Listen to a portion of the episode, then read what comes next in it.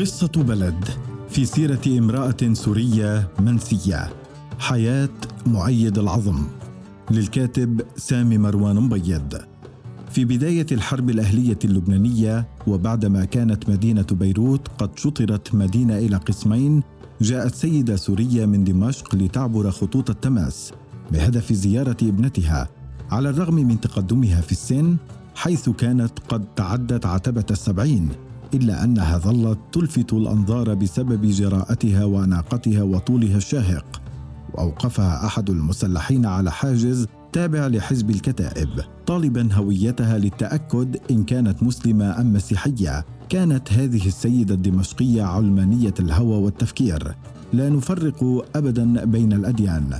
فرفضت الانصياع لمطالب الشاب وقالت له بحزم شو الفرق؟ وشو دخلك أنت بديني؟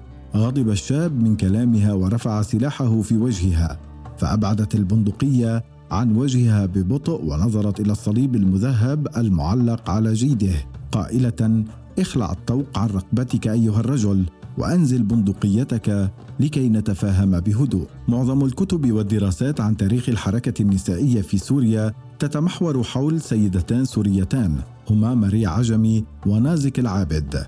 الأولى كانت بنت عائلة مسيحية دمشقية معروفة درست التمريض في جامعة بيروت الأمريكية ثم عملت في التدريس والصحافة وأسست أول مجلة نسائية في سوريا العروس سنة 1910 أما نازك العابد فهي من عائلة مسلمة عريقة وكان والدها مصطفى باشا العابد واليا على الموصل وعمها أحمد عزت باشا العابد أمينا لسر السلطان عبد الحميد الثاني.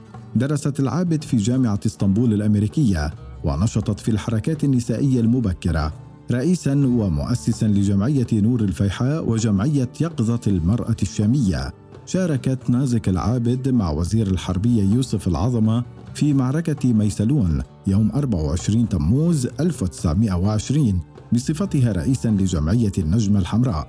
المعنية بجرح الحرب وخرجت إلى ميدان القتال سافرة الرأس والوجه. ما ألهم العديد من السيدات السوريات ومنهن حياة مؤيد العظم بطلة هذا المقال.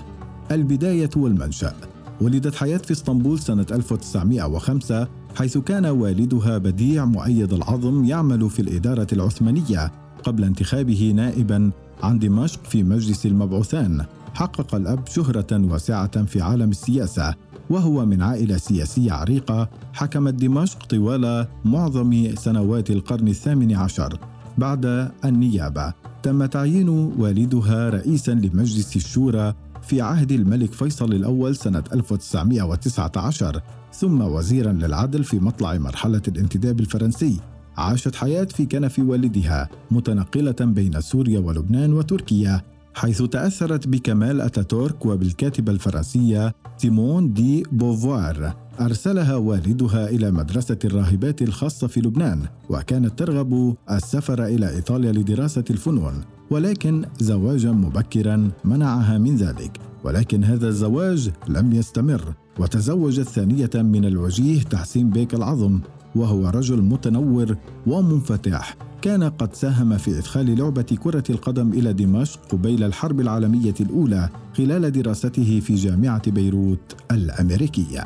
حياة والحجاب ساهم كل من الزوج تحسين العظم والأب بديع مؤيد العظم بشكل محوري في تحرر حياة من كل القيود الاجتماعية السائدة في المجتمع السوري يومها. رفضت ارتداء الحجاب وصارت تمشي في شوارع دمشق سافرة وتوقف أي سيدة محجبة تمر من أمامها لمناقشتها بموضوع الحجاب مع اللجوء إلى القرآن الكريم في المحاججة وإلى سيرة زوجات النبي في معارك المسلمين الأوائل.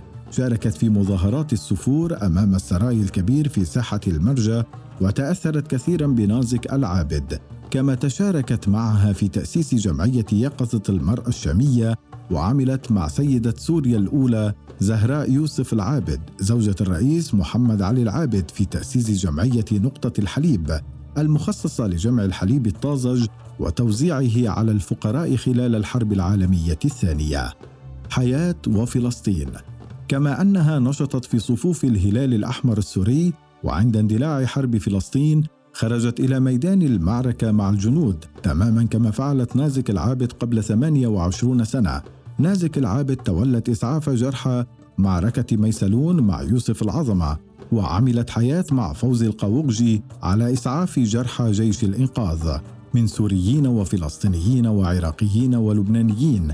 الذين دخلوا الأراضي الفلسطينية بعد صدور قرار تقسيم فلسطين في تشرين الثاني 1947 ولكن النقلة النوعية جاءت بعد الحرب عندما بدأت حياة تقود سيارتها بنفسها. محدثة صدمة كبيرة في المجتمع السوري المحافظ شاركت في تأسيس نادي السيارات السوري سنة 1950 كما عبرت القارات بسيارتها البويك السوداء. من سوريا إلى فرنسا لتصبح عضوا في نادي السيارات الأسترالي والإيطالي والفرنسي. كانت تسافر وحدها بسيارتها وتخفي مسدسا تحت مقعدها للدفاع عن نفسها من النشالين واللصوص وقاطع الطريق. مع ذلك لم يأتي أحد من المؤرخين على ذكرها. باستثناء نعم زيدان الذي أورد ترجمة موجزة عنها في كتاب عالمنا العربي. سوريا ولبنان. الصادر في بيروت عام 1956 نشطت حياة مؤيد العظم في صفوف حلقة الزهراء الأدبية التي كانت تقيمها زهرة يوسف العابد في دارها حتى نهاية الخمسينيات وظلت تتردد على منزل صديقتها وملهمتها نازك العابد في بيروت التي توفيت عام 1959 غابت عن المشهد العام مع انتهاء الوحدة السورية المصرية عام 1961 وتوفيت في بيروت عن عمر ناهز 73 عاما سنة 1978